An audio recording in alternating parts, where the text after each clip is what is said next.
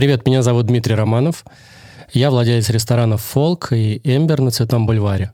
Для меня ошибка – это обязательная часть программы. Ошибка – это эксперимент. Она необходима, чтобы находить верные решения и на работе, и в личной жизни. Мне кажется, что я умею признавать свои ошибки. Это не бьет по моему самолюбию, точно. И это важно, потому что это честно по отношению к другим людям. Искусство ошибаться — это умение сократить количество ошибок, полагаясь на свой опыт, наверное, так. Не ошибаются или, наверное, ошибаются мало, только очень везучие люди, которые чаще находят э, удачные решения, а не неудачные. Ну, наверное, как-то так. Ты слушаешь «Искусство ошибаться».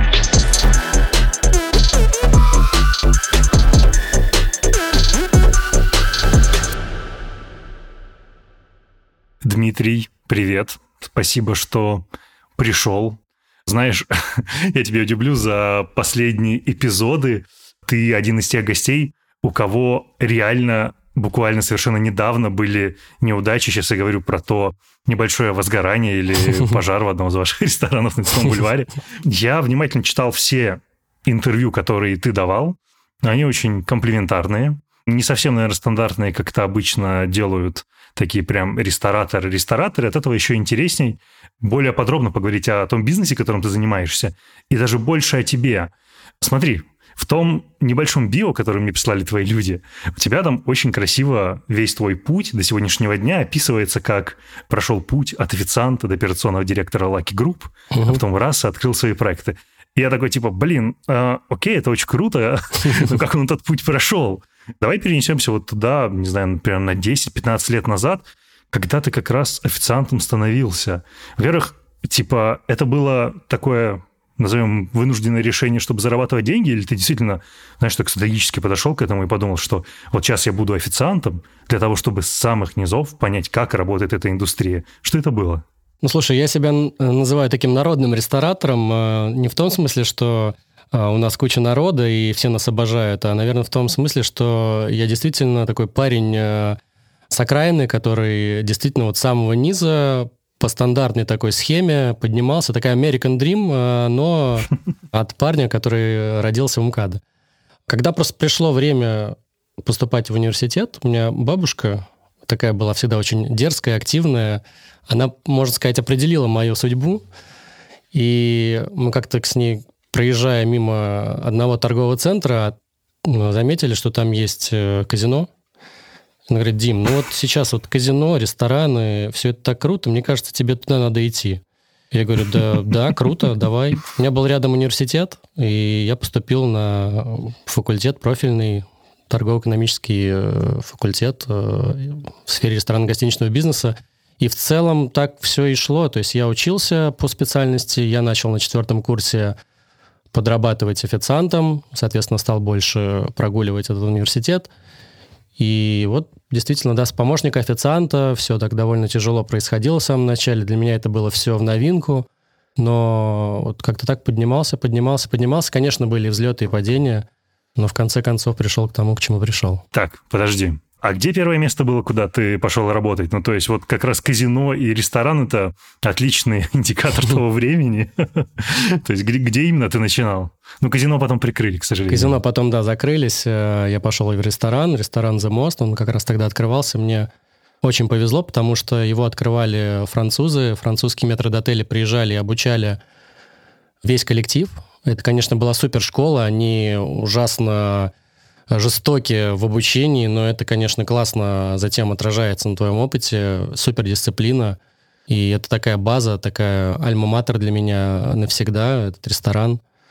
Оттуда, в принципе, выросло очень много сильных кадров до сих пор, которые сейчас занимают классные должности или сами стали там владельцами ресторанов. Ух ты. Слушай, что самое любопытное было во французском подходе, в таком европейском подходе, что тебя, возможно, приятно удивило? Или, наоборот, неприятно удивляло, но пришлось принять? Ну, французы, они одержимы работой, то есть они в этом смысле эту одержимость переносят и на тебя. Ты начинаешь быть э, заинтересованным в процессе, ты действительно следишь за всеми деталями, нюансами, оттенками, которые происходят в ресторане. Э, они внедряют крутое гостеприимство, Они говорят о том, что гость э, действительно всегда прав. В те времена это была история про то, что гостю можно было все что угодно сделать, там и бутылку mm-hmm. шампанского взорвать и оставить да. следы на, на стенах. Вот, конечно, это не самая лучшая история. Сейчас, собственно, мне кажется, опять такая же тема, что гость всегда прав, но уже немножко по-другому, да, с чувством собственного достоинства он должен себя вести и ну, уважительно относиться к персоналу, к ресторану. Вот да. они, они, они сумасшедшие, французы, они действительно э, отрабатывали каждый процесс, каждое твое действие от э, уборщицы до управляющего, у всех были свои такие алгоритмы, причем это не было все прописано, они не такие системщики, которые все переносят на текст, там, да, какие-то строят там мануалы или еще что-то, они угу. именно тебя обучают ежедневно, ходят за тобой, дышат тебе в шею, в спину, и ты чувствуешь это дыхание. Блин, да, действительно звучит как очень хорошая, правильная школа для того, чтобы затем преуспеть.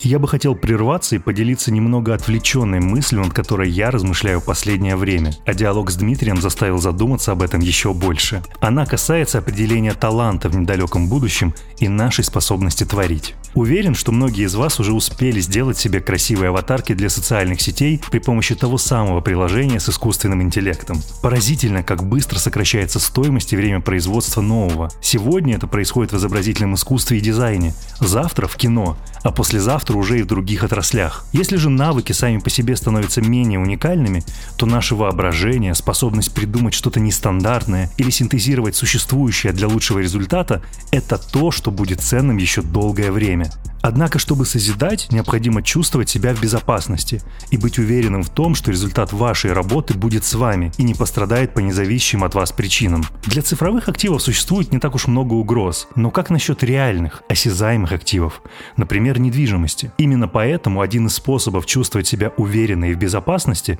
чтобы творить вне страха потерять созданное, это застраховать свой бизнес в ингострахе. В компании-лидере в сегменте онлайн-страхования бизнеса 75-летней истории существования. Именно Ингострах предлагает самое большое количество страховых онлайн-продуктов для малого и среднего бизнеса. Главное, весь процесс оформления происходит преимущественно дистанционно, в онлайне от расчета стоимости полиса на сайте с учетом указанных клиентом условий до его получения на электронную почту после оплаты. В случае не только с ресторанами, но и с любым другим бизнесом отличным выбором будет онлайн-продукт Инга Бизнес, позволяющий застраховать имущество и гражданскую ответственность арендатора. Инга Бизнес станет залогом успешного развития вашего дела вне опасности оказаться втянутым в урегулирование и понести финансовые потери, поскольку обеспечит защиту здания, внутренней отделки помещений, офисного и компьютерного оборудования, оборудования, мебели и инвентаря, а также товарных запасов на случай пожара, стихийных бедствий или кражи. Чтобы сделать первый шаг и начать созидать не переживая о рисках,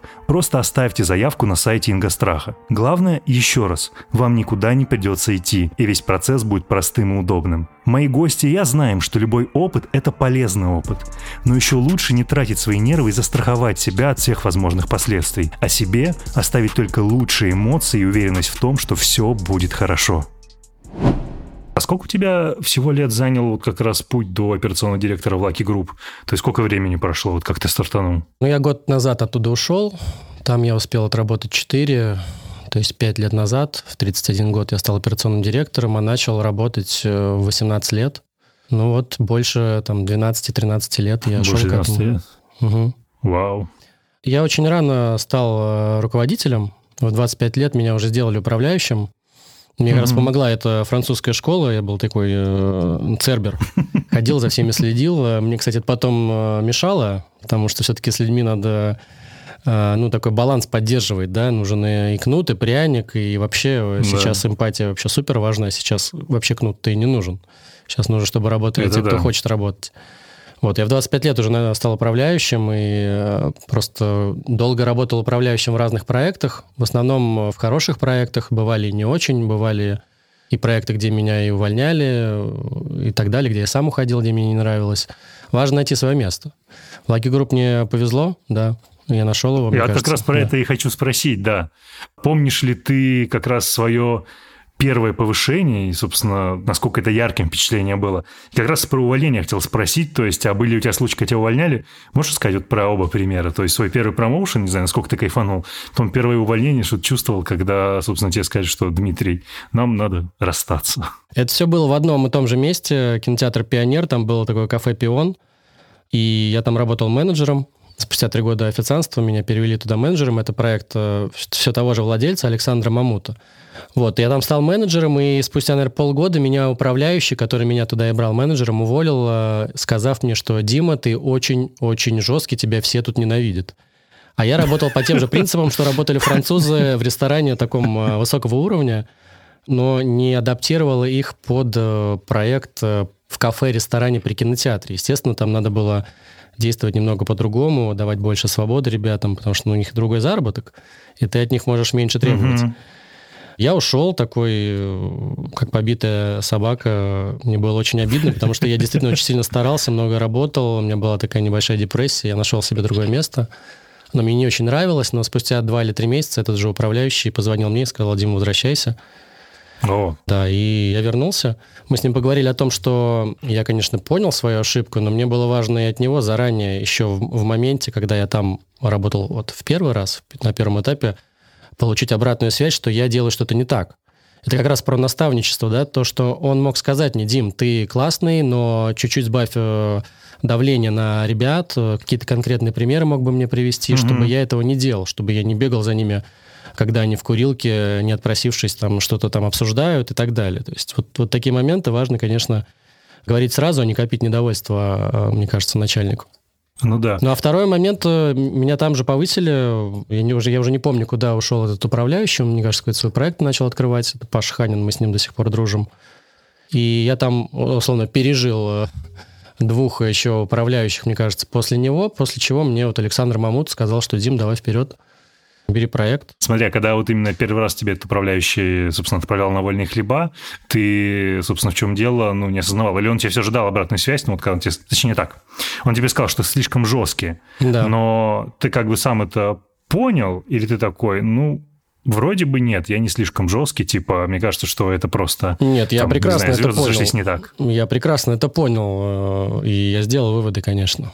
Конечно, сделал выводы, а. и вернувшись, я уже вел себя по-другому. Это мне помогло. Это интересно. Скажи, а вот, по сути, с годами, да, ну, от уровня к уровню, когда ты поднимался, и вот вплоть до сегодняшнего дня, у тебя восприимчивость к обратной связи, она росла или, ну, то есть она у тебя не сокращалась? Потому что, ну, я знаю, к сожалению, X пример людей, которые как раз из довольно простых семей добились э, необычайных высот там, в корпоративном мире, еще где-то. И у них восприимчивость к обратной связи и в каком-то смысле даже пренебрежение к простым ребятам только росло с этим временем. Как в этом случае дело обстоит? Ну, мне кажется, никогда корону не надевал особо сильно, хотя, может быть, кто-то скажет по-другому, но скорее этот кто-то просто попал под горячую руку вот этой вот э, французской моей внутренней части, потому что она все равно осталась. Это было заложено как фундамент. И вот эти супер требования к работе, к дисциплине, то есть, в принципе, может быть, и я бы их сам бы и не выполнил да, но требовать я, конечно, люблю и умею. Такой внутренний перфекционизм, э, который мне, конечно, все время мешает. Понятно, что можно всегда сделать лучше, но иногда просто ты понимаешь, что вот данный процесс, данную задачу ты бы действительно сделал лучше, и ты не понимаешь, почему так, и э, ты можешь на, на ком-то там сорваться. Но когда мне дают какую-то обратную связь, мне кажется, я как бы наоборот с радостью воспринимаю и стараюсь как-то анализировать, и потом использовать это уже в жизни. Любопытно. Вот как раз про перфекционизм хотелось бы уточнить. Ты говоришь, что он тебе мешает до сих пор. А у тебя еще ну, не наступало ситуации, где этот перфекционизм физически вбивался, ну, то есть, не знаю, ты там выгорел или настолько физически сдолбался от таких высоких стандартов, которые ты предъявляешь к себе. То есть ты еще с этим разве не столкнулся, мне кажется? Я уже столкнулся с этим, да. Я уже столкнулся с этим. Э, вот сейчас, мне кажется, прям такой апогей этой ситуации, потому что мы вот с моим партнером, у меня в ресторанах Folk Ember есть э, два партнера, один медийный, второй э, тот, с кем, в принципе, я это все и делаю в большей степени медийный это Антон Пинский, а второй это Вениамин Иванов, с которым мы, uh-huh. в принципе, в Lucky Group работали. Он был финансовым директором, а я был операционным директором, и мы вот вместе с ним так и вышли из Lucky Group, создав два ресторана. И мы все время рассуждаем на тему того, что вот, может быть, хватит э, вообще все время стремиться к чему-то лучшему, к более вкусному блюду, к лучшему сотруднику, да, то есть, может быть, иногда нужно отпустить ситуацию, дать э, свободу повару, дать свободу управляющему, не писать ничего в чаты, не комментировать какие-то решения. А, пусть они сами немножечко поварятся в этом котле, и, и мы выдохнем, да, мы выйдем из этого клубка микроменеджмента и подумаем о каких-то стратегических задачах, о каком-то развитии, и себе время уделим, и семьям. Но, честно говоря, не получается пока. То есть вот э, мы вообще думаем, какие нам надо книжки почитать про управление э, ресторанами и компаниями, чтобы все-таки заняться чем-то таким более большим и серьезным, чем вот э, все эти небольшие задачи.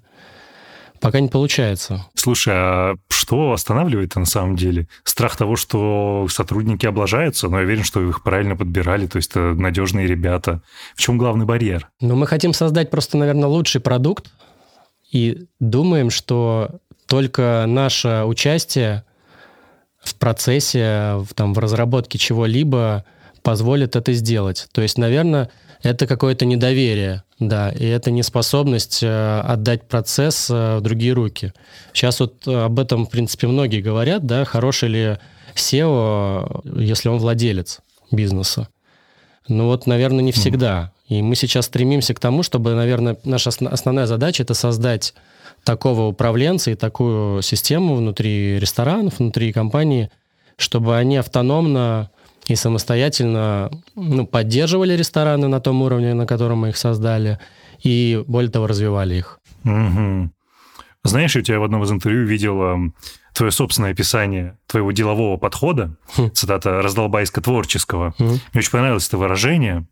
Оно сейчас, конечно, немного не бьется с тем, что сказал, но все же я хотел бы спросить, а в чем как раз преимущество этого раздолбайского творческого подхода? Вот а, относительно того, что ты сказал про свой перфекционизм, он тебе позволяет как-то это балансировать? Или ты имел в виду что-то другое, когда ты говорил про раздолбайское творческое? Не, ну у меня есть такое преимущество, я могу иногда просто отпустить ситуацию и перестать заморачиваться. Вот э, у моего партнера нет, он будет дожимать до конца, а я такой в этом плане эгоист, я могу, ну, по крайней мере, раньше точно мог, просто забить на проблему и дать ей возможность решиться самой с помощью нашей угу. команды. То есть не обгладывать эту косточку постоянно, не думать об этом постоянно. Хотя сейчас э, все сложнее и сложнее, не знаю почему. Возможно, все больше и больше каких-то внешних факторов, да, там, которые происходят, э, ну, повсеместно. Сегодня вышел из дома, пришло там в каком-то телеграм-канале, что сейчас опять могут вести QR-коды ресторанах. Я думаю, ну, отлично. Еще один челлендж. Еще один челлендж. То есть ты отбиваешься от чего-то одного, а потом э, тебе надо заниматься чем-то еще, и это и внутренние, и внешние какие-то моменты. Ну, в общем, да, я, я умею иногда так просто вот э, отойти в сторону, мне кажется, и заняться собой. Пойти, не знаю, в кино просто посреди рабочего дня или что-то подобное. Меня за это все время э, ругает как раз-таки вот Вениамин, но затем и хвалят. Говорит, ну, в принципе, ты, конечно, молодец, ты вот все-таки и работаешь, и живешь. Слушай, а ты помнишь какое-то вот свое как раз последнее вот спонтанное решение забить, и вот что ты сделал? То есть кино, я предполагаю, что ты, наверное, не пошел, сейчас не так много возможностей что-то посмотреть, но что ты сделал? Приходит что-то в голову? Ну, так, чтобы я взял билеты и куда-то улетел, как раз-таки нет. Э, прям таких сверхрешений все-таки нет. Это очень краткосрочные вещи, небольшие, да, то есть немножко дать себе выдохнуть, э, побыть семьей, сходить в спортзал или подобные вещи. Угу. А так, чтобы все бросить и улететь на две недели там э, на отдых, я так не делаю. Я почему-то себе этого позволить пока не могу. Знаешь, а ты сейчас вот когда говорил про SEO SEO, мы стали говорить про ресторанный бизнес. Опять же, у тебя в интервью я видел довольно хорошее утверждение, которое справедливо не только для ресторанного рынка, но и для многих других, вот в частности для нашего подкастерского бизнеса. Ты сказал, что в этом году произошел некий переход от э, ресторанных энтузиастов, точнее, ресторанные энтузиасты выбыли из этого бизнеса и выбывают, и остаются только профессионалы. Как ты угу. думаешь, вот, собственно, в чем прошла черта между двумя этими категориями предпринимателей. То есть в чем оказалось главное различие энтузиастов от профессионалов? Потому что я уверен, что в докризисное время это не было так заметно. Ну, все просто. Это спрос, который упал, и теперь э, те проекты, которые работали не сверхуспешно или в ноль, или в минус, они вынуждены закрываться. И, конечно, лидерам рынка, топовым рестораторам и топовым проектам легче удерживать свои позиции, хотя сейчас даже самые успешные рестораны просели на там 10-30%. Это, это у всех так. Если раньше картина мира была такой, что каждый ресторан или каждый ресторатор закладывал свою бизнес-модель прирост э, к выручке прошлого года там 10-20%, такая стандартная э, история, да, там связанная с инфляцией и прочее, да. то теперь э, все были бы счастливы просто оставаться на тех же позициях, на прошлогодних позициях. И, ну, это известная история, что открываются все громко, а закрываются все тихо. Условно говоря, если, не дай бог, мне придется закрывать ресторан, я не буду об этом э, рассылать информацию по всем СМИ и, и прочее, да? Я закрою его тихо, чтобы это как можно меньше ударило по моим нервам и по, мо- по моей репутации. Угу. И так все и делают. Закрытий довольно много, хотя до сих пор э, проекты открываются, я пока не понял, что это. То есть это либо такой пузырь, который вот растет, растет, растет, и скоро он лопнет, потому что, ну, ты тоже в Дубае, и много кто в Дубае, и не только в Дубае, да, уехало очень много таких гостей, э, людей, которые ходили в рестораны, и теперь их сильно не хватает. А рестораны все открываются и открываются, и, конечно, эта вот э, публика, она размывается, размывается, и в какой-то момент кто-то, мне кажется, начнет не выдерживать и прикрывать лавочки. Вот, поэтому ну, э, ключевой это спрос, конечно. Он просто упал, и я думаю, что еще не скоро он вернется. Этого отскока не будет. Мы все понимаем. И более того, все рестораторы, лидеры, которые сейчас там говорят, что все здорово, все хорошо, мы в России будем развиваться, они также едут в Дубай, и не только в Дубай, в Турцию и так далее. И там смотрят площадки, потому что понимают, что им нужен, нужны какие-то запасные аэродромы, угу. чтобы поддерживать, в принципе, весь свой бизнес. Часто, да, у тебя успешные проекты поддерживают менее успешные проекты. Это известная такая экосистема ресторанной ну, да. группы. Не очень хорошо, вот, но это часто работает. И сейчас, конечно, мне кажется, момент, когда надо перетерпеть, и терпеть, возможно, придется долго. Слушай, а по поводу спроса, по твоим личным ощущениям, наблюдениям, что превалирует, да, вот в этом падении? Реально начавшая сокращаться экономика, там, доходы населения, посетителей ресторанов, или больше какой-то такой страх, желание подкопить и в первую очередь сэкономить как раз на развлечениях, под которые подпадают рестораны и ну, другие развлекательные вещи в нашей структуре расходов. Думаю, что в проектах э, ну, такого middle класса и ниже это как раз-таки первое, то, о чем ты сказал, люди экономят, ну, и они выбирают либо совсем э, недорогой продукт, типа Макдональдс, Теремка, ну, что-то такое, либо вообще дома поесть. А что касается middle плюс э, и выше кого-то премиума, просто эти гости разъехались. Да, если раньше... Угу. Ну, просто мы все такие разбалованные последние там годы, даже несмотря на ковид, э, были сверхприбыли, сверхвыручки, сверхрост. То есть, действительно, да. там с 16-15 года, но это было золотое время для рестораторства. А, и все выросли сильно, а теперь приходится вот э, менять, менять подход что-то оптимизировать, что-то убирать в своей э, работе, да, потому что если раньше ты это мог потянуть, теперь ты это не можешь. Ну, простой пример, вот, э, чаще всего большие ресторанные группы много тратят на ЦО. Есть такая статья в бюджете, центральный офис. Туда закладывается mm-hmm. все, что касается там юристов, айтишников, обучения, какого-то креатива. То есть все-все-все, что не участвует в операционке, то, что вот не участвует в работе mm-hmm. а, непосредственного ресторана, все влияет на качество э, в лучшую сторону. И мне кажется, теперь очень многие начнут на этом экономить, и э, от этого качество может упасть. Но здесь опять же парадокс, потому что вот сейчас вот такая конкуренция, она усиленная, и тебе наоборот надо давать качество даже выше, чем раньше. Все научились делать хорошие интерьеры, э, там, думать про нейромаркетинг, находить классные команды, сильных шефов, пиарить это все, рекламировать. А если ты перестанешь следить за качеством, то все-таки гость выберет другой проект. И надо теперь по-другому как-то перестраивать все это. То есть теперь у тебя такое полевая кухня, полевое обучение, у тебя должны быть сильнее управляющие. И все это ведет к тому, что ты, у тебя зарплаты растут внутри ресторана, да, вот у этих операционистов. Во-первых, опять же, кадры разъехались. Соответственно, сейчас еще идет конкуренция и за кадры. Не только за гости, но и за кадры. За сильных управляющих, за сильных шеф-поваров. Ты не имеешь э, права потерять этих людей. То есть ты им должен давать э, достойную зарплату, но и тогда ты можешь с них что-то требовать. Если ты с них э, мало требуешь и много платишь, ну, у тебя уже все равно качества нет. Если ты с них много требуешь, мало платишь, их уведет конкурент. Вот такая история про опять баланс постоянный. Надо об этом ну, думать. Да. Надо думать про своих э, основных э, э, людей, про шеф-повара, про барменеджера, про управляющего, потому что на них все это сейчас как раз и выстраивается, мне кажется. Слушай, говоря еще немного про рынок, ты вполне, в одном, опять же, из интервью, ты вполне правильно заметил, что там Стамбул, а, Турция в целом, там Арабские Эмираты, Дубай – это сейчас красные рынки в той самой концепции угу. Голубого океана, куда тяжело встроиться. Но вот если мы вынесем за скобки резко возросший приток рестораторов, а, команд сюда, я уверен, что вы подходили к оценке таких или иначе каких-то иностранных локаций, вот конкретно, не знаю, здесь, в Дубае или в Стамбуле, какие вот сложности такие наиболее серьезные, с которыми может столкнуться ресторатор из России? Э, главная сложность, мне кажется, это просто выход из зоны комфорта.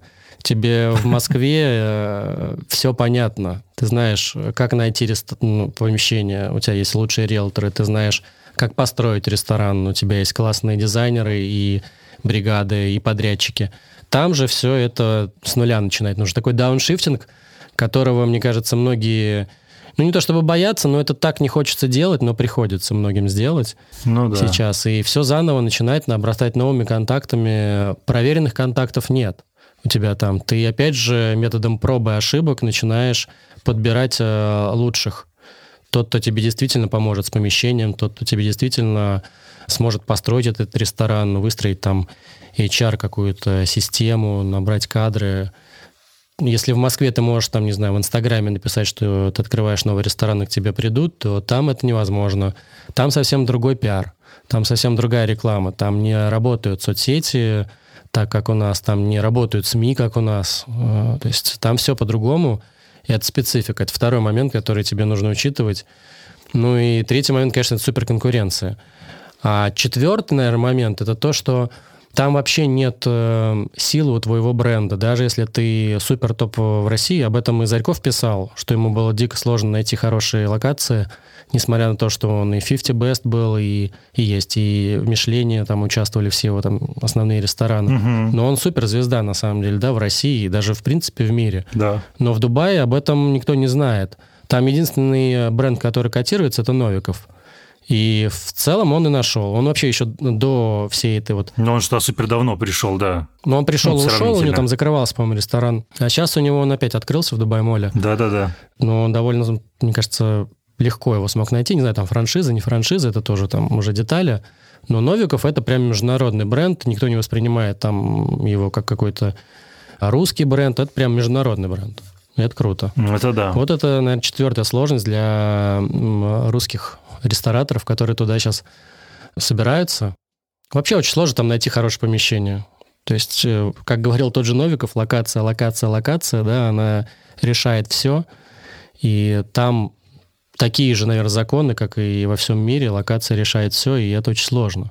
То есть многим придется делать такие дестинейшены, в не лучших локациях. Места, куда спецом поедут люди ради хорошего продукта. А, я хочу чуть больше поговорить про ситуацию на московском рынке. Скажи, а уместно сейчас вообще говорить про какую-то специфическую такую таргетированную э, конкуренцию проектов? Или с учетом того, что произошло со спросом, сейчас все конкурируют со всеми? Ну, сегментация точно осталась. Мне кажется, все борются с самими собой теперь просто. Как бы сделать так, чтобы выжить, э, выжить из этой всей ситуации максимум, да, чтобы продолжить зарабатывать, э, продолжить э, получать удовольствие от того, что ты делаешь, и развиваться. Угу. А это удовольствие сохраняется, то есть количество проблем еще не перевесило количество неудобств, которые возникают? Ну, пока нет. Пока нет. Пока нет. Прекрасно. Слушай, ну развиваемость как раз про неудобство. Расскажи про эту историю с пожаром, возгоранием в фолке. То есть, типа, блин, как это вообще случилось? То есть, типа, лайк, мне, мне пишет а, твоя коллега такая, вот, знаете, mm-hmm. они тут, типа, недавно горели. Я такой, чего? Типа, как? Что а это коллега молодец. Ну, я был на дне рождения друга, мы играли в квиз. Все было здорово. Мой ребенок... Тут тебе друг говорит, отгадай, у кого сгорел ресторан. Ну, почти так, да. Мне начали звонить друзья, и мы, естественно, поехали. Ну, ситуация довольно такая интересная в том смысле, что нам очень сильно не повезло, и в то же время нам очень сильно повезло. Не повезло в том смысле, что, ну, тут если просто э, рассказывать про технические какие-то нюансы, это можно, наверное, всех усыпить. Но ключевая история в том, что произошло короткое замыкание в фильтре э, вентиляции. Это такая штука, которая стоит на выходе всего воздуха на, вот, на улицу, и она фильтрует угу. его от э, посторонних запахов, чтобы он там не причинял неудобства гостям. Вообще, как бы самая частая история, связанная со сгораниями, она связана с тем, что вентиляции либо не чистят, либо плохо чистят, э, либо там неправильно эксплуатируют, не включают там какие-то там задвижки, не включают гидрофильтры. У нас давно все ну, довольно строго. Вообще, я, это моя головная боль э, в экономическом плане, потому что мы очень много денег тратим каждый месяц на как раз-таки обслуживание и чистку, и у нас есть чат, называется там вентиляция фолк, мы каждый там, месяц видим все эти фотографии чистки. В общем, суть в том, что за три дня до этого была чистка всей вентиляции, она там в идеальном состоянии, но у нас происходит это возгорание, и горит именно этот фильтр в соседнем помещении из-за короткого замыкания. Ну и все. Вот один квадратный метр вызвал столько столько хайпа, столько шума. Э, нам очень повезло, что все было действительно чистым, потому что иначе бы весь этот огонь пошел бы по грязной вентиляции до ресторана. А. И все бы сгорело, действительно. Да, все распространилось, есть, да. Опять же, да, такая памятка для всех. Чистите свои вентиляции, это в любом случае поможет э, вам, не дай бог, если что-то произойдет. Вот у нас э, получилось, вот нам потом приехало там три различных э, такие бригады по вентиляции, они все это оценивали, говорили, ну, ребят, ну, я такой чистой вентиляции не видел, и вам, конечно, в кавычках очень сильно повезло, ну, это типа один из тысячи случаев, чтобы так вот случилось. У нас случилось, угу. ну, это, конечно, сильно очень выбило морально, вот. Э, многие написали, что горит фолк, э, а он, конечно, не горел, это соседнее там небольшое бытовое помещение. Многие написали, что горела там вентиляция, то, о чем я говорил, потому что ее не чистили. Это тоже было э, такой дезинформацией. Никто уже, конечно, ничего не удалит. Но, с другой стороны, знаешь, вот э, нас гости поддержали, они все звонили, спрашивали, и они все в первый же день, а мы открылись спустя 4 дня, нам пришлось все это выветривать, очищать. То есть мы сильно угу. не пострадали там, да, как-то в плане имущества, но, ну, то есть пришлось просто все отмывать, все очищать от запахов, и это была основная проблема. И все вернулось. То есть все гости вернулись, у нас выручки такие же, никто не сказал, что мы к вам больше не придем, потому что мы боимся. И слава богу. Ну, вот, вот так случается. Не знаю, чья это ошибка. Может быть, обслуживающей организации, может быть, поставщика оборудования. Он нам, кстати говоря, все действительно установил бесплатно после этого. Крутяк. Вот. А давай тогда поговорим, знаешь, про что? Чуть больше про концептуальные вещи. Угу. Потому что я, я не был в ресторане Амбер, но я был в Фолке несколько раз. Угу. Мне эта история самого порога. Я оказался у вас случайно, давай так. То есть мне просто позвонил друг, говорит, слушай, а, я приехал из Петербурга, вот сейчас сижу в Фолке, типа вот а, Цветной бульвар, приезжай. Угу. Я приехал, и с самого порога мне эта история показалась а, довольно необычной. Все вошел, такой очень минималистичный, умеренный антураж, и при этом меню, то есть с какими-то азиатскими, централизиатскими блюдами, компонентами, такой воу-воу, что-то здесь любопытно. Мы отлично поужинали, был классный опыт, и вот я хочу поговорить именно о концептуализации как ты подходишь э, к творческо-креативному процессу? Я имею в виду, что вот буквально ты садишься, начинаешь брейнштормить с командой, или, я не знаю, тебе лучше всего удается придумать какие-то свежие идеи, когда ты гуляешь, например, с питомцами, если у тебя он есть. То есть такие вот базовые вещи. Как они у тебя формулируются? Ну, сначала приходит какая-то ключевая идея, допустим, национальная составляющая будущего проекта. Может быть, там Кавказ, э, Азия, Португалия. Иногда, правда, бывает наоборот, когда Э, сама площадка диктует тебе концепцию, у нас так с Эмбером было. Но в плане фолка, вот мы с моим э, партнером долго очень рефлексировали на тему того, что мы хотим.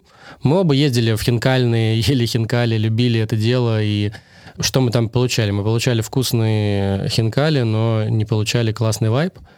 И оба думали о том, что классно было бы сделать стильный Кавказ. Вообще изначальная идея, если говорить именно про фолк, мы хотели сделать стильный Кавказ. И у нас он назывался «Кавказ Бистро», правда, потом все сказали, что да, да, да. опасно, опасно так называться. Во-первых, там будут приходить э, э, ребята и думать о том, что там у нас реально такая кавказская аутентичная кухня. Ну, и мы немножечко так э, размыли этот момент. Вот. Но очень важно, да, мы, мы создаем это с, с партнером, и очень важно откладывать телефон в сторону. У меня есть зависимость от телефона, я могу признаться. Ну, прям и, и жена меня за это ругает, и, Ouch и партнер меня за это ругает. Я вообще такой очень увлекающийся человек. Вот либо работой могу увлекаться, либо там каким-то спортом. Сейчас уже Не работай. Ну да, да, либо работай, либо не работай. А, да, важно его откладывать в сторону и действительно начинать разговор. И в процессе разговора рождаются инсайты. Ты что-то ищешь. Затем мы расходимся и начинаем оба копать. Мы смотрим там Инстаграм, мы читаем какие-то статьи, мы ищем какие-то зацепочки. Э, связанные mm-hmm. там с интерьером, с продуктом, с какими-то фишками. Много, конечно, дает э, Инстаграм э, каких-то европейских международных проектов. Там очень много идей, которые ты, конечно, должен трансформировать, а не слепо копировать. Но это, конечно, такой большой большая подмога для, для многих. Я знаю, что и шефы большинства ресторанов там черпают вдохновение, и это нормально, я считаю. Ну, это абсолютно нормально. Да. Ну, Слушай, здесь впрок бы вспомнить, а есть, кажется, такая книжка, которая называется «Кради как художника». Там буквально тебе прямым текстом советуют брать хорошие идеи, превращать их в лучшие идеи, дорабатывать. Добавлю, что потом мы все это переносим в текст, мы пишем а. такую презентацию для самих себя, а потом уже она э, полезна и не для, для самих себя, она полезна и для лендлордов, и для инвесторов возможных, которые угу. будут участвовать в проекте. Очень часто эта презентация, она потом вообще не притворяется в жизнь. У нас, если посмотреть презентацию нашего фолка, вообще там совсем другая была история, там, с цветовой гаммой, с дизайном, но ключевая идея осталась, и мы ее исполнили. Вообще она была сложна тем, что это, наверное, один из немногих, может быть, пафосно прозвучит, но одна из немногих идей, которая ну вот именно такая свежая, и ее еще никто не создавал. Это не какая-то новая, там Италия, Франция или что-то такое. Это такой неокавказ. Угу. Правда, потом мы добавили еще и Ближний Восток, но такая вот неоэтника с кавказским уклоном. Вот в современном исполнении, в современном виде. И нам это удалось. Ты сам сказал, что там ты заходишь, ты не чувствуешь ничего такого в плане дизайна, он Совершенно. довольно лаконичный. Да, ты не чувствуешь этого в сервисе, в музыке особо и прочее. Все, все довольно современное. Ковров нет, кальянов нет, э, не знаю, да, диванов нет. Ну, про кальяны надо подождать, когда маржинальность начнет падать. Это мы в Дубае Возникнут и кальяны. А еще одна вещь, которая меня приятно удивила в одном из твоих интервью, это водочный гедонизм. Я я просто, так сказать, этимологически оказался в восторге от такого выражения, водочный гедонизм. Затем, собственно, как ты там и заметил про водка рум в Гранжевага, я вспомнил сразу про нее. Слушай, ну вот как прогресс с демаргинализацией водки как напитка? Насколько это удалось, удается по твоим собственным ощущениям? Ну, это наша мечта сделать такой проект. Он уже у нас сформирован э, в наших мыслях. Пока мы просто не подобрали площадку, мы там над, над двумя э, площадками работаем. В целом хочется сделать э, восприятие водки более позитивным, чтобы это не ассоциировалось с какой-то рюмочный, да, с грязной историей, с негативом. Да. Э, когда ты бухаешь водку, потому что у тебя там плохое настроение и какая-то трагедия, да, ты приходишь, наоборот, выпиваешь несколько рюмок и уходишь таким э, просветленным, э, классным. Возможно, даже эту водку ты пьешь там маленькими глотками, да, как это принято в остальном мире. Ну, какие-то некоторые ну, виды водки. Ну, это принято, можно да, везде, кроме нас. Ну да. Все это надо упаковывать концептуально, конечно, чтобы тебе э, вот в этих э, э, в этом интерьере хотелось именно таким образом ее потреблять. Да, это нужно именно так позиционировать этот продукт, так транслировать свою идею, чтобы гости туда приезжали, ну и не, не нажирались, условно говоря, да, и не вели себя там плохо. Это тоже возможно, это на самом деле большой риск. Я думаю, что сейчас вообще русская тематика, она ну, в России, конечно, будет довольно популярно, понятно из-за каких событий, тоже такой мой личный прогноз э, того, что причастность к, к русской э, э, национальности, к русской душе, к Руси будет популярна, и какие-то проекты ну, да, будут... такой возврат к корням, типа. Угу. А вот это вот довольно важный аспект про то, какую атмосферу необходимо создать, чтобы люди не нажирались. Угу. Вот если ты сейчас пофантазируешь, я не знаю, или может предвидеть какие-то инсайты, а какой вот эта атмосфера должна быть? Ну вот если, допустим, в описании, то есть вот из чего эта атмосфера должна складываться, чтобы тебе не хотелось нажаться, а хотелось выпить, не знаю, ну там несколько рюмок водки и спокойно, там, не знаю, завершить свой ужин, пойти домой. Ну это, допустим, как сделал Рапопорт Живаго, да, это такая светскость, э, довольно светлый интерьер, не темный, ты там не как в рюмочной стоишь э, за стойкой и запиваешь рюмку водки бокалом э, Жигулевского. Это все вот таким нейромаркетингом, да, это интерьер, это сервис, это музыка, это какие-то детали, которые ты воспринимаешь осознанно и неосознанно. Все это вместе работает, и человек для себя принимает решение. Ну, чем темнее, тем грязнее, да, если ты спустился в подвал, ну, тебе там да, хочется да. плясать, танцевать и, не знаю, и что-то еще, ну, знакомиться. Ну, предаваться своей темной стороне, да? по сути. Да, если ты это сделал в светлом помещении с большими окнами, с видом на Красную площадь, тебе хочется созерцать э, и, не знаю, философствовать. А знаешь что, я еще хочу спросить у тебя, как э, у ресторатора, мне это всегда было интересно. И кажется, что я даже знаю ответ на это, но я не хочу его спойлерить, а задать именно вопрос тебе. Наблюдая за персонами рестораторов, например, за, не знаю, там, мне в голову приходит там Сергей Миронов, который делает мясо, рыба, угу. или то у меня сейчас вылетела фамилия, владелица Тануки, хорошей девочки, а, боже, ну, он, Ты понял, он, он вроде как ушел из э, ресторанного бизнеса в России, ну, да, это Александр Орлов, да. Точно. Да, Александр Орлов. Вот смотри, э, ну, вот наблюдая, например, за ними двумя, вот как раз пойму хорошую девочку, почему рестораторы так часто выбирают а, возможность заигрывать с сексом. Ну, то есть в хорошей девочке там вообще все от, типа, от начала, от начала до конца именно про некий секс. Там, не знаю, в случае с Мироновым он регулярно постит, как у него прям в инста, ну вот прям соски, я не знаю, как по-другому их назвать, соски, не знаю, там едят сырники или стейки. И периодически натыкаясь на какие-то другие проекты, например, это, там, не слишком концептуальные, там довольно часто фигурирует тема секса. Откуда вот такая бизнес-озабоченность mm-hmm. именно в рестораторов а, темой секса, на твой взгляд? Я думаю, каждый кейс надо разбирать э, отдельно. Если говорить про Миронова, я не подписан на его соцсети, но то, что ты сказал, скорее всего, работает в том ключе, что на этих девушек приходят мужчины. Это, знаешь, когда Э, некоторые рестораны открывают и специально проплачивают э, девушкам красивым э, их посещение. Да, депозиты, и они сидят там, пьют, едят. Они там даже не пишут никаких там потом э, постов в Инстаграме, то есть они работают как офлайн, да, реклама такая. Э, они кайфуют, mm-hmm, а они мужчины... там находятся. Да, наверное, мне кажется, у Миронова такой подход вот в этом смысле. Я думаю, скорее всего, так.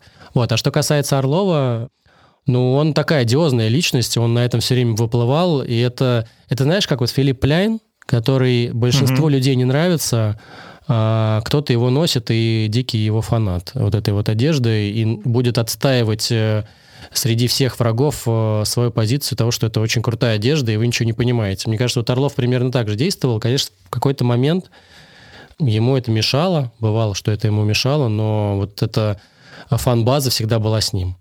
Поэтому это тоже работает. Слушай, говоря о концепции ресторанов, ну вообще существовании даже не концепции, а таких а, брендов, живущих отдельно от ресторана, тебе кажется, что выигрышнее?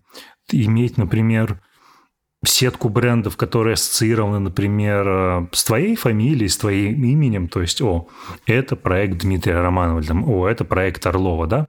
Или все же лучше создавать проекты, которые как раз а, сами организовывают, сами для себя рождают этот бренд. О, типа это фолк, блин, это очень классное место. И, возможно, никто и не знает, что это твой проект, но при этом все знают, что это очень крутой ресторан. Тебе кажется, что в долгую выигрышнее? Я думаю, первый вариант выигрышнее, когда люди понимают, э, что этот э, проект относится к какой-то группе э, ресторанной, либо какому-то ресторатору, и они ему доверяют.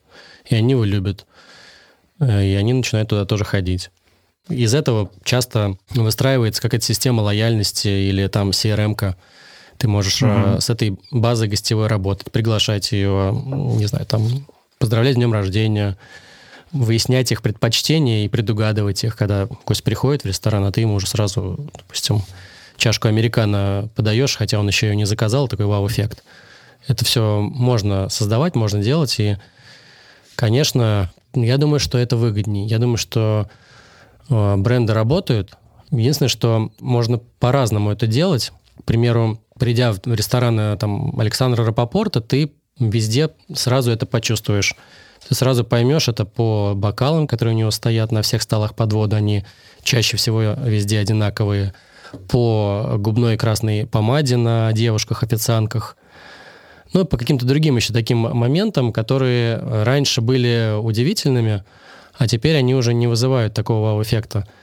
И я могу сказать это и про другие компании, в которых идеологи действительно строят проекты сами, а не строят какие-то партнерские проекты.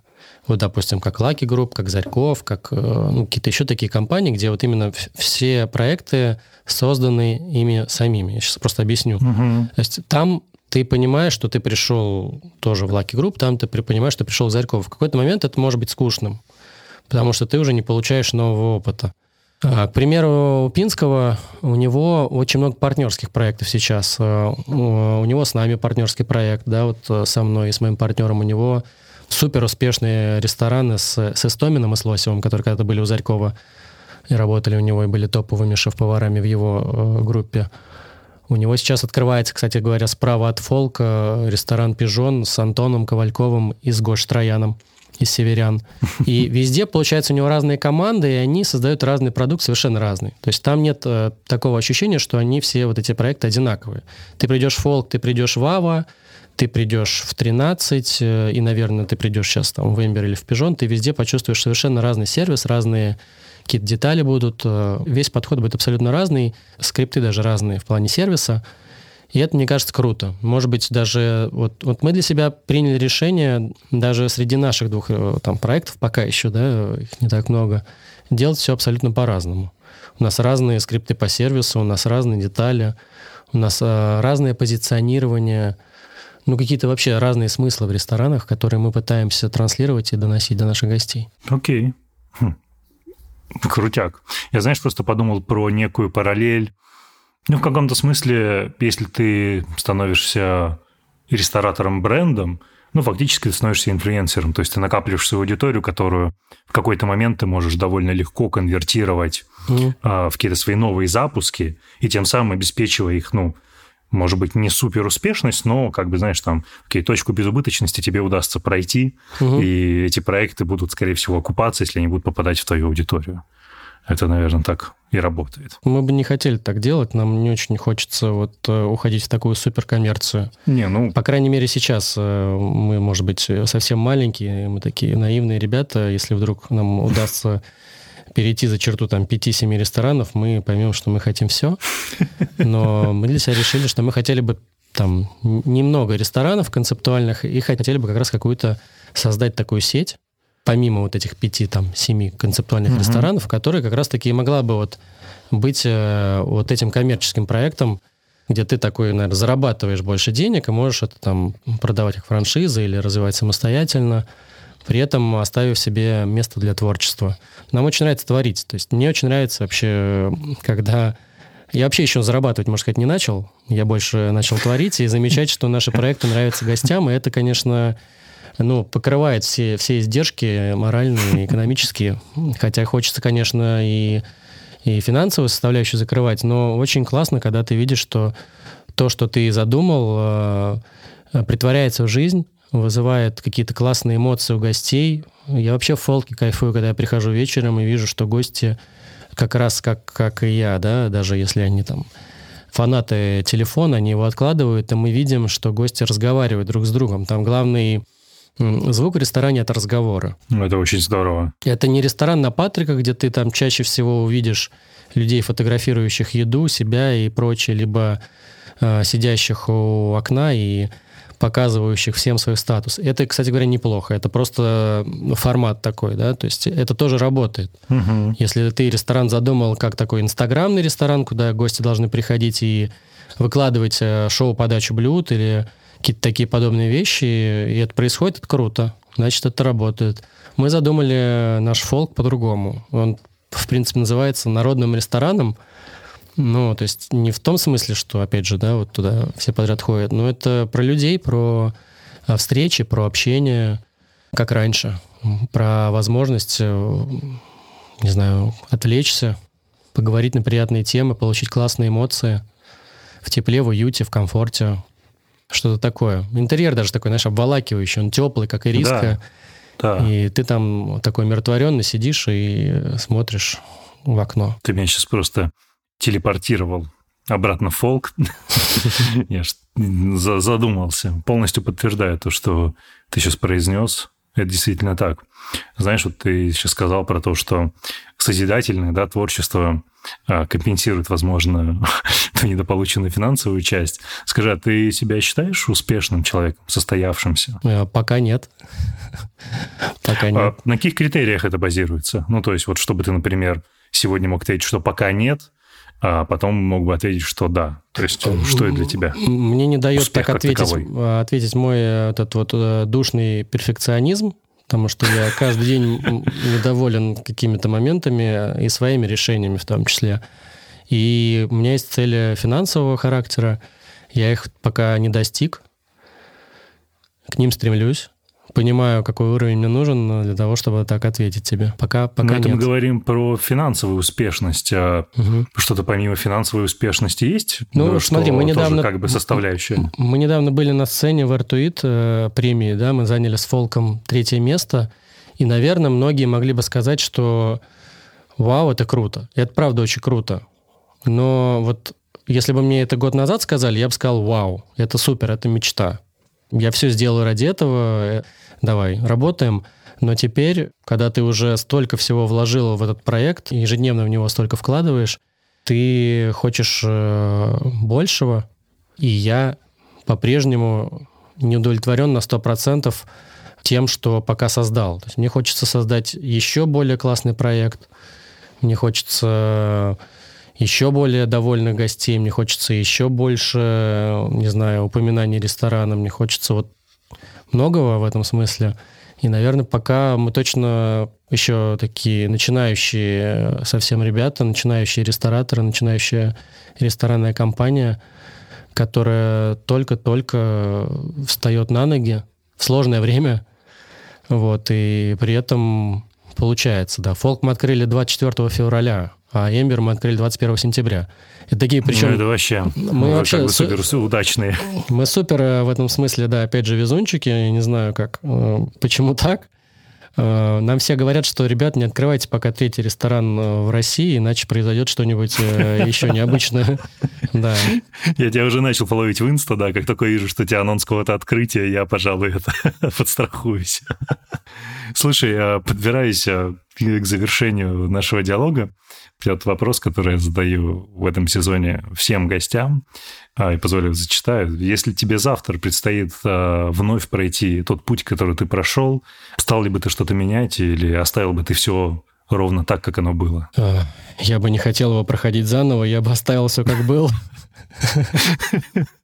Вообще, я сейчас понимаю, что все, что было сделано, каждая проблема порой, да, или каждая какая-то прям форс-мажорная ситуация, ну, кроме той, что произошла с недавним пожаром в Фолке, они приводили каким-то, на самом деле, даже, может быть, и лучшим э, версиям того, что мы замыслили. Я сейчас это понимаю. Мы действительно за, за этот год прошли много всего, и я даже много не могу рассказать, потому что такие внутриполитические истории связанные там с открытиями, с партнерами, с инвесторами. Это вообще очень сложно, да, и вообще очень довольно сложно переходить из статуса наемного сотрудника в статус э, самостоятельного предпринимателя. Mm. У меня были тоже розовые очки в этом смысле. Я думал, что ну вот, я сейчас буду мало работать э, и много зарабатывать. В итоге я работаю больше и зарабатываю не особо, э, не особо больше точно, а порой меньше. Да, это такая история, она постоянно волнообразная. В общем, я бы ничего не менял. В общем, я ничего не менял бы, и я благодарен тому, что было. Я благодарен, благодарен э, партнерам, благодарен э, тем, кто теперь в нашей команде. Все, кто не нужен, они отсеялись. Все, кто с нами, они э, часть нашей классной команды. Мы, мы себя, знаешь, мы не называем себя там семьей, фэмили, тоже бывает такое вот э, да. сектантство в, в, Это сектантство. в ресторанных Это группах. Да, у нас, у нас команда, причем такая футбольная. Я футбольный фанат, кстати говоря, вчера вообще был такой валидольный матч, не знаю, смотрел ты или нет. Смотрел. Я вчера был э, счастлив. И, кстати говоря, тоже очень крутая штука, она так помогает отвлечься. Да, вчерашний матч, он абсолютно валидольный, ты очень хорошее слово подобрал. И Месси, наверное, тот, кто точно удовлетворен всем, что происходит сейчас, и я за него безумно рад. Это сто процентов. Ну, он величайший. Ну, теперь пф, прям... Не то, что это не было понятно прежде, давай так, но с точки зрения резюме теперь у него абсолютно все вот прям, прям идеально, как надо. Uh, да, мы говорили о том, что, собственно, ты предпочел бы заново этот путь не проходить. Ну, fair enough. Fair enough. Мне там, хватит, мне хватит. Знаешь, я сейчас начал смотреть сериал. Какой? «Разделение», по-моему, называется. Точнее, посмотрел первый сезон. Первая серия mm. заставляет просто перестать его смотреть, но если дойти до второй, то уже невозможно оторваться. Видимо, так часто бывает. Я редко смотрю сериалы. Okay. Так получилось, я болел как раз несколько дней, и, в общем, я засел за сериал. И там история про то, что людям делают операцию, вживляют чип, и они, приходя на работу, теряют полностью память, и в первую свою смену им объясняют, что вы вот интро, так называется, это личность человека, вот вас отправил ваш э, аватар из жизни сюда работать, и вы будете здесь работать. И каждый раз они вот э, эти интро, они пробуждаются, приходя на работу, и засыпают, условно говоря, когда они с нее уходят. У них вся жизнь проходит на работе. И уже э, личности из жизни которые вот э, в реальном мире живут полной жизнью, они вообще не помнят, что происходит у них на работе, какие у них там проблемы, сложности, как над ними там издеваются, еще что-то. Вот я бы, знаешь, уже тоже не хотел бы проходить через какие-то сложности, которые прошел. Их, я думаю, что еще будет довольно много впереди. Э, мы к ним готовимся, они сейчас присутствуют. Поэтому зачем еще раз все это проходить? Но Повторюсь, я думаю, что то, как я прошел путь, э, по крайней мере, от наемного сотрудника к самостоятельному рестораторству, он был очень быстрым и очень правильным. И мне повезло. Я рад, что сказал про везение. Это обнадеживает, что дальше все будет у вас только еще лучше. Слушай, Дим, огромное спасибо. Это был жутко любопытный диалог. Класс. Спасибо я, тебе. Я очень рад, что ты пришел. Увидимся вот. в Дубае.